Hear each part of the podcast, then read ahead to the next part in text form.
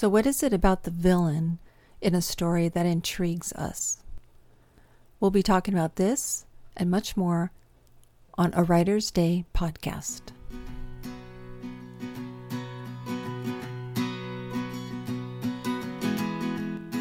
I don't know about you, but one of the most favorite things about writing for me is creating characters. I love creating worlds too, and I suppose that's why I started off my writing career with a fantasy adventure novel series called The Dragon Forest. It was so much fun creating that world that this entire series takes place in, but for me, creating a villain is tops. I love watching villains. I don't know about you, but I'm a huge Star Wars fan, and the greatest villain of all time is Darth Vader. If you ask any Star Wars fan, they'll probably tell you Darth Vader is their favorite character in the entire series. But what is it about Darth Vader that endears us? Well, he was a mysterious figure when he first entered the screen in 1977. I think his entire time on screen is only about 15 minutes, and yet that character is beloved by millions, if not billions, of people. He was mysterious, all dressed in black with this mask, deep breathing, and deep villainous voice. But later on in the prequels, when they came out, we came to discover a little bit more about Anakin Skywalker, the man behind the mask. And his story arc was also intriguing and endearing. We found out that even though Darth Vader is a villain, he was redeemable. And that's what's so intriguing about writing villains is you, the writer, have the power to decide whether or not your villain is going to be redeemable. Now, a villain is different than an antagonist. In writing, an antagonist causes co- part of the conflict. There's different kinds of conflict. There's character versus character, character versus self, where they have that inner struggle. You have character versus destiny, like the King Arthur stories, or the Harry Potter series, or Luke Skywalker, or you have my series, The Dragon Forest 2, where the hero has no choice but to go on this quest to save everyone. And then you have character versus nature, or you have character versus the supernatural. That's the conflict in a story. So, an antagonist causes conflict, meaning the antagonist puts obstacles in the way of your hero, keeping them from reaching their journey, but they're not necessarily evil.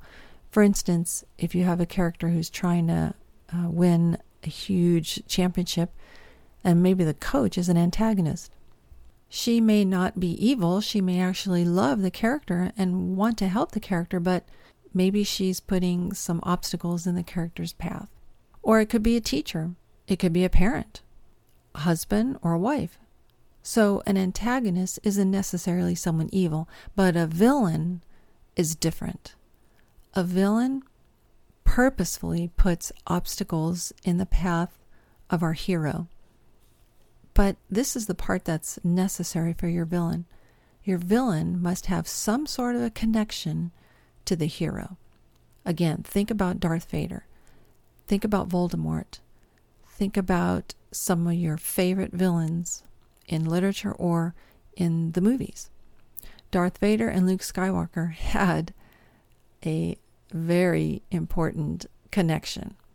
But even we find out that Voldemort and Harry Potter does too, and so does Snape and Harry Potter. So we have a connection between the protagonist and the villain.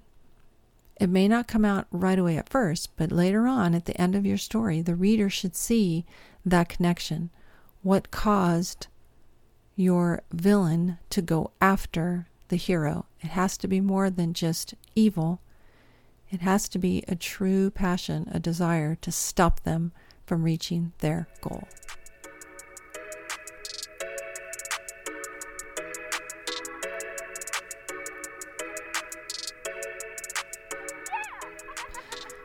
So, again, an antagonist is purposely putting obstacles in our hero's path, sometimes consciously and sometimes unconsciously.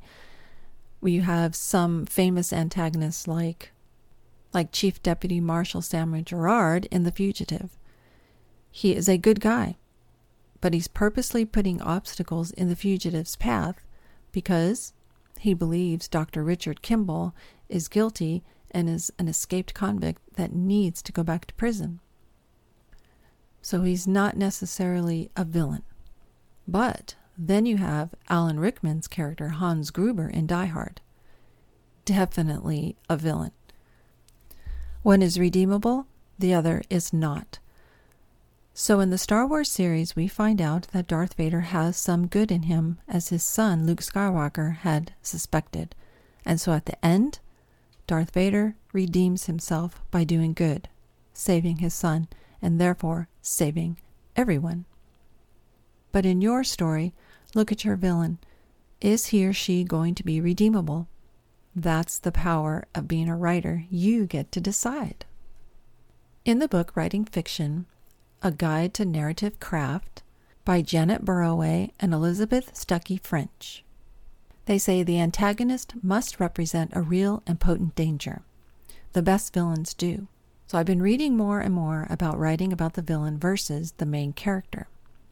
And when writing fiction, we are told to make sure our antagonist is interesting and powerful and intelligent. Otherwise, our reader may lose interest or not care about what happens to our hero.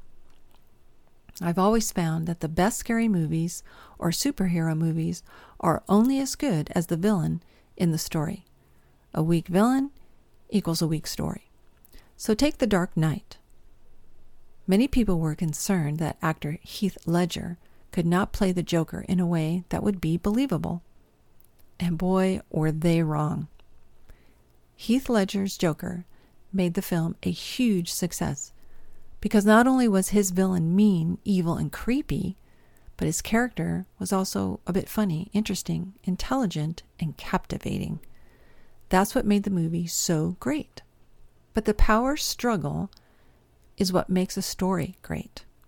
How Batman struggled with the Joker is what kept the audience interested in the outcome of the story. The Joker's power wasn't brute strength either. His power was his unpredictability.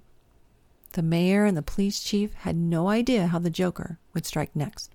Your villain may have intelligence, charm, wealth, or impressive rank instead of brute strength, and that's what makes him or her fascinating to the reader. Let's take a look at The Silence of the Lambs. Hannibal Lecter wasn't a great villain because of his strength. He was a great villain because of his intelligence, unpredictability, charm, and overall creepiness. He was a great villain for many reasons, both in the book and on film. The power must shift between the protagonist and the antagonist or villain. Why?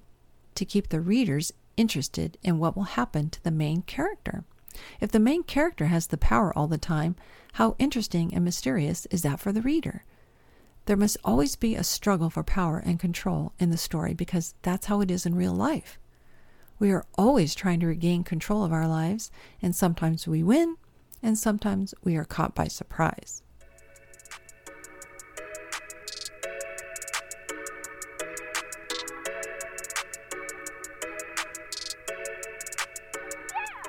So, when I was creating the villain for The Children Under the Ice, my middle grade story that's about ghosts and a boy and his friends who try to solve a crime with the help of the ghosts. It was interesting because I knew he had the villain had to be creepy, creepy enough to scare my readers, and creepy enough to scare 12 year old Mikey, the hero of the book. But I couldn't make him too creepy because I didn't want to scare my readers too much. So I had to make the villain evil, evil enough, and have that unpredictability but a little bit of intelligence too. But a friend warned me, she said, Ruth, make sure your villain doesn't outsmart the kids too much because you don't want to send the, the message to the child reader that they'll never be believed and that they, they can't go to adults for help. And I thought, yeah, those are wise words. So I made sure that the villain was smart, but that Mikey and his friends, with the help of the ghosts, were smarter and always one step ahead of him and vice versa. The power struggle would go back and forth. Now, sometimes the villain of the story isn't always a person. The villain might be a circumstance. I've never read any of the Twilight books, but I have been told that there is no one antagonist, one main villain in the series, but that the circumstance of the lovers is what prevents them from being together. Their circumstance has the power over them. That's pretty interesting. Perhaps in your story, you don't have one main villain, but you might have a circumstance that's the antagonist. Perhaps it's the weather, a car, a dog, a house, a town, or a planet, or a medical diagnosis. The point is, no matter who or what your villain is, there must be that power struggle. Be creative with your villains. Grab the reader early on and draw them in with your antagonist.